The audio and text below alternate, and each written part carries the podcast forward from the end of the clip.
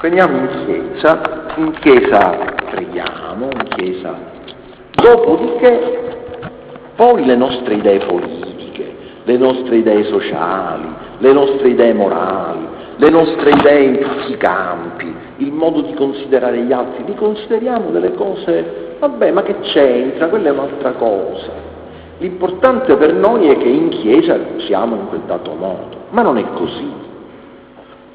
Già Paolo VI lo diceva, il dramma del nostro tempo è la scissione tra Vangelo e cultura e il Concilio insiste moltissimo sul fatto che la Chiesa si è nutrita dei pensieri degli uomini per santificarli e a sua volta ne ha tratto un grande vantaggio, nutrendo il Vangelo di idee, di pensieri. Sapete che molte delle cose che fanno parte della nostra fede vengono dalla riflessione degli uomini vengono dalla riflessione di pagani anche. La, la, la visione che il cattolicesimo ha della Eucaristia si fonda sulla differenza tra sostanza e accidente, si chiama transustanziazione, e cioè che la sostanza del pane si trasforma nella sostanza del corpo di Gesù, mentre gli accidenti, cioè le cose che si vedono e si possono toccare, quelle rimangono uguali, rimangono quelle del pane. Ma questa è una teoria che si fonda su una teoria di Aristotele, che era un filosofo pagano, e che San Tommaso d'Aquino ha utilizzato per interpretare la scrittura. Noi interpretiamo la scrittura con categorie mentali, con concetti, che sono degli uomini, sono umani, ma anche quando parliamo di Dio usiamo parole umane. In tutta la Sacra Scrittura, che è rivelata da Dio e che quindi è tutta parola di Dio, ma non c'è una sola parola di Dio che non sia anche parola degli uomini. Perché voi capite che la parola della scrittura, della Bibbia, è sempre scritta da uomini in, parola, in linguaggio umano, se no non capiremmo nulla. Che prima era l'ebraico, poi diventò l'aramaico, poi diventò il greco, poi diventò il latino e ora nelle traduzioni usiamo le lingue moderne.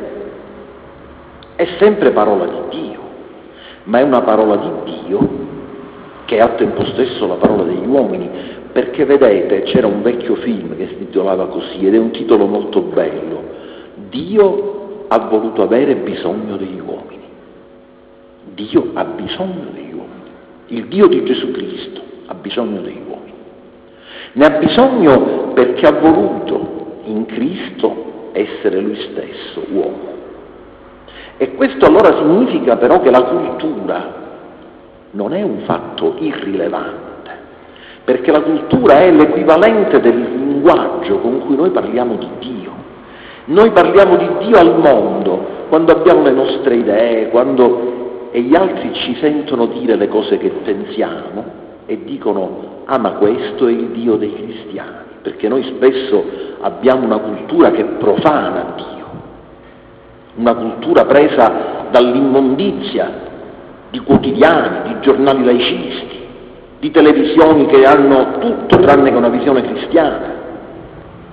Noi abbiamo una cultura che è fondata sul Grande Fratello, sull'isola dei famosi, sulle trasmissioni della De Filippi, sulle, su, sulle pagine dei quotidiani laicisti, su tutta una serie di cose che noi cristiani tranquillamente viviamo e frequentiamo, noi ci troviamo benissimo in queste cose, salvo poi andare a messa, farci la comunione, ma che c'entra, quella è un'altra cosa. E non ci accorgiamo che noi stiamo consumando un sacrilegio, perché poi la nostra cultura è il luogo dove Dio si manifesta. Voi lo sapete che secondo il concilio, proprio la Gaudium spesso lo dice la Lumen Gentium, lo dicono tutte e due, voi lo sapete che secondo il concilio il magistero della Chiesa non si basa solo sul Papa e sui Vescovi, si basa su tutto il popolo di Dio. Si parla soprattutto nella Lumen Gentium del sensus fidelium, del senso che hanno i fedeli delle cose di Dio. Per cui è tutto il popolo di Dio che va maturando piano piano il significato della rivelazione. Ma vedete, così è stato per certi dogmi. Guardate che i dogmi dell'Immacolata Concezione, dell'Assunzione, non è che sono stati tratti dai papi dal Vangelo immediatamente, là non ci sono scritti sono stati tratti dalla riflessione, dalla sensibilità che il popolo di Dio nei secoli aveva maturato, per cui quando i papi li hanno poi dichiarati è stato perché i cristiani avevano capito che la Madonna non poteva essere nata col peccato originale e lo vivevano nella loro vita, nella loro esperienza e nella loro preghiera. Che i cristiani avevano capito e lo vivevano nell'esperienza e nella loro preghiera che la Madonna non si era corrotta come gli altri corpi che muoiono, ma era stata assunta in cielo. E il Papa non ha fatto che sanzionare quello che i credenti avevano capito. Ma se oggi un Papa dovesse sanzionare quello che i credenti pensano, fatevi un esame di coscienza. Se dovesse, un Papa dovesse sanzionare quello che voi, io non vi conosco, non voglio offendervi, può essere voi siate una bella eccezione, ma è quello che la media dei cristiani ha nel cervello oggi, cosa verrebbe fuori? Cosa verrebbe fuori? Chiediamocelo. Noi siamo degni di essere il popolo di Dio che piano piano enuclea e fa affiorare le verità cristiane e le porta alla luce, anche quando erano ancora nascoste. Oppure siamo, siamo i consumisti della televisione, di internet, di tutte le cose che sono in sé strumenti ottimi. Non c'è da demonizzare certo nella televisione né internet, ma per come vengono usati diventano invece il veicolo della pubblicità, del consumismo, di tutti gli slogan più stupidi, di un modo di pensare idiota. Non è questo vuoto che noi siamo chiamati a vivere come cristiani. Noi siamo chiamati a essere re, sacerdoti e profeti. E questo io credo che dovremmo ricordarcelo in modo particolare noi laici. Sto per finire, eh, non, vi, non vi preoccupate, non vi allarmate, sto per finire.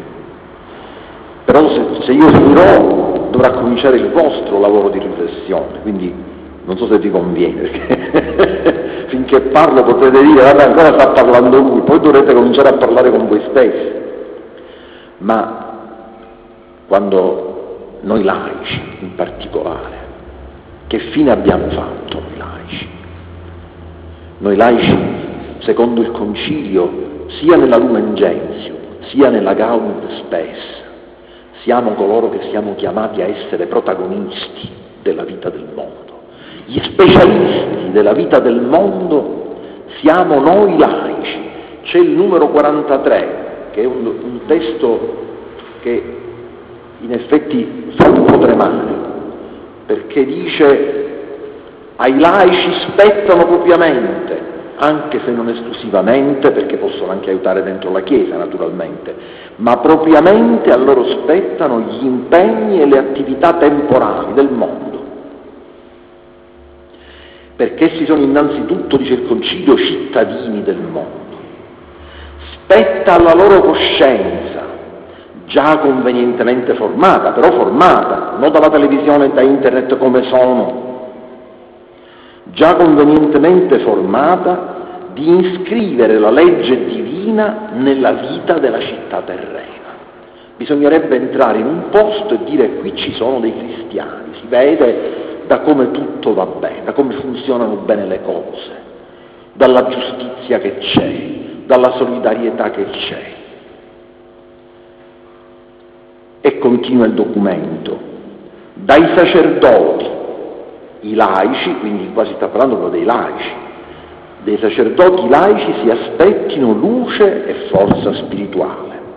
Non pensino però, state attenti, non pensino però che i loro pastori siano sempre esperti a tal punto che ad ogni nuovo problema che sorge, anche a quelli gravi, essi possano avere pronta una soluzione concreta o che proprio a questo li chiami la loro missione.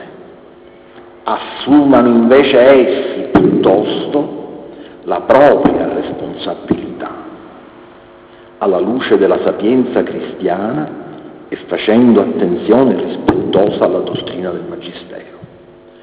Noi viviamo in una chiesa, non parlo di questa concreta parrocchia che non conosco, ma vi assicuro che giro molto per le chiese d'Italia e vi posso dire, noi viviamo in una chiesa dove i laici non seguono assolutamente questa indicazione del Concilio. I laici si basano esclusivamente sul sacerdote, delegano al sacerdote perché è più comodo. I più clericali che io conosco sono i laici. Si dice che i preti sono clericali, no, i laici sono più clericali. Perché appena si dice, ma potremmo fare questo, prima chiediamo, chiediamo al, al sacerdote. Ma questa cosa, no, no, la deve decidere lui, lui è il prete. Noi abbiamo trasformato il presbitero nel tutto fare. Il presbitero deve fare tutto.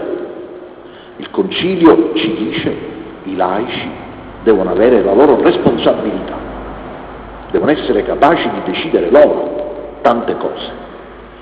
Prendete per esempio la politica.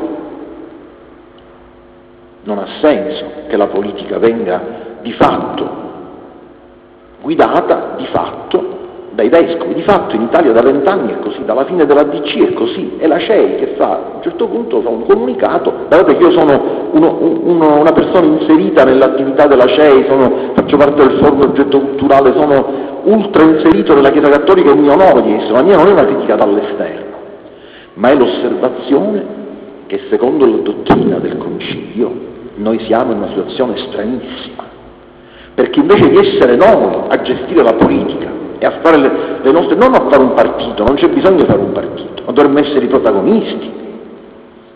Dov'è il legato cattolico nella scena politica di questi venti anni? Chi l'ha visto lo segnali, perché è un desasparesito, è uno scomparso. E badate, questo non lo dice solo il Concilio. Benedetto XVI, nella Deus Caritas Sesta, andatelo a leggere, andate a leggere il numero 43 della Caritas Spes e confrontatelo con i numeri 28 e 29 della Deus Caritas Est, la prima enciclica del Papa, del nostro Papa. Al numero 28 e 29 dice la Chiesa non ha il compito, ve lo, ve lo posso leggere perché è un testo che mi sta molto a cuore. Naturalmente quando si cerca un testo non lo si trova mai, ma lo, lo, lo spero proprio di trovarlo.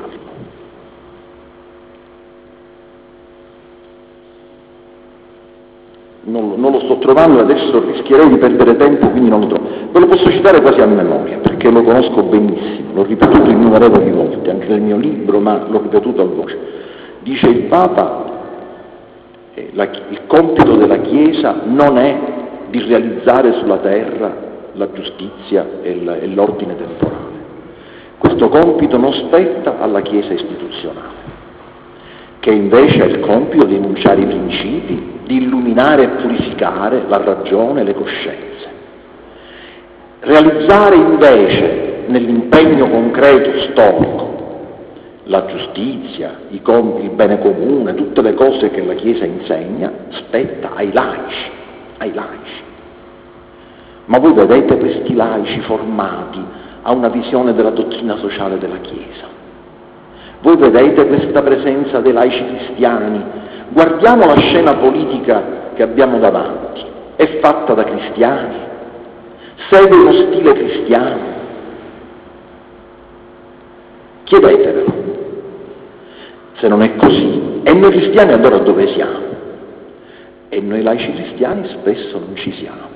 Il compito dei vescovi non è giustamente di fare loro questa giustizia, il risultato è stato quello che noi abbiamo sotto gli occhi, un mondo politico che è uno dei più degradati e dei più, eh, dei più squallidi, a destra o a sinistra, eh, non, non c'è problema di dire destra o sinistra, a destra o a sinistra, dei, tra gli scenari del mondo. Tanto che una classe politica che a un certo punto destra e sinistra hanno dovuto tirarsi indietro per dare posto a dei non politici che erano gli unici che sapevano fare qualcosa, perché loro non, non riuscivano a fare nulla.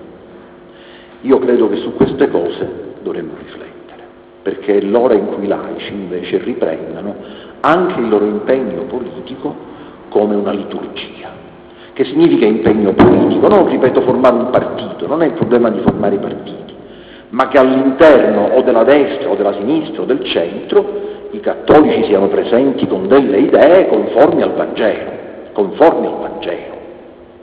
Una visione cristiana del bene comune.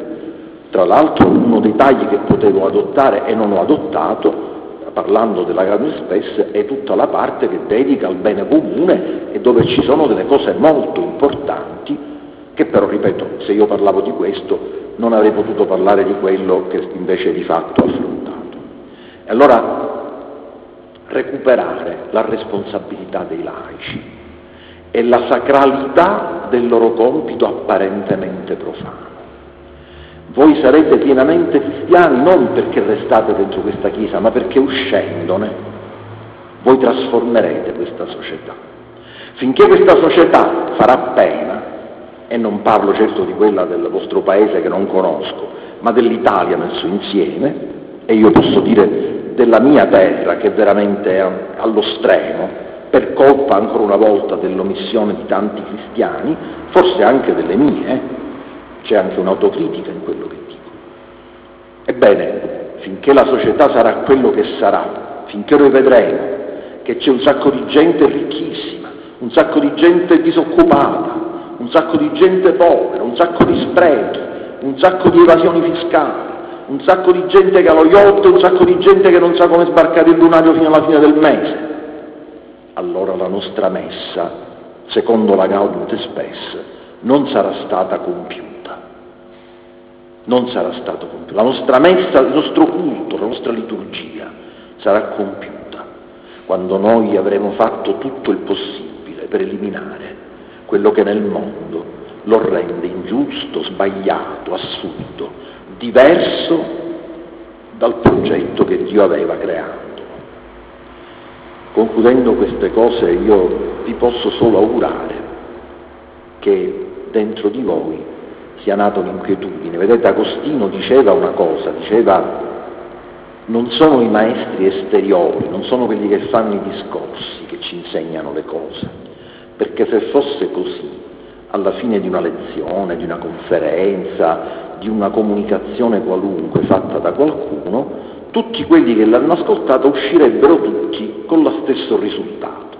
E invece dice lui non è così, basta vedere a scuola, il professore fa sempre la stessa lezione, però poi i risultati degli alunni sono diversi, ma è anche nella parabola del seminatore, il seminatore è sempre lo stesso, il seme è sempre quello, però in un punto il seme non germoglia, in un altro punto germoglia così così, in un altro un po' meglio ma sempre stentato, in un altro invece. Allora la bravura non è quella di chi semina, è fuori di metafora, non è di colui che parla. Dice Agostino, quello che veramente è decisivo è il dialogo tra l'anima che riceve quelle cose e il maestro interiore che è Cristo, che opera dentro di noi. Così è per il terreno. Il seme è sempre lo stesso, il seminatore è sempre lo stesso, se i frutti sono diversi è perché il terreno risponde in questo o in quell'altro modo. Allora, io ho fatto un discorso che forse a qualcuno di voi sarà sembrato noioso, a qualcuno di voi sarà sembrato un po' più interessante, a qualcuno di voi sarà fatto, venire il sonno, a qualcuno di voi sarà sembrato una cosa bella, a qualcuno di voi avrà anche posto la domanda, ma forse io devo ripensare di più a tutte queste cose. Questo, ripeto, non dipende dal seminatore che sarei io, dipende dal terreno che siete voi e dipende dallo Spirito di Dio che opera in voi. E per questo Spirito, che questo Spirito opera in voi, io vi posso solo promettere che pregherò personalmente.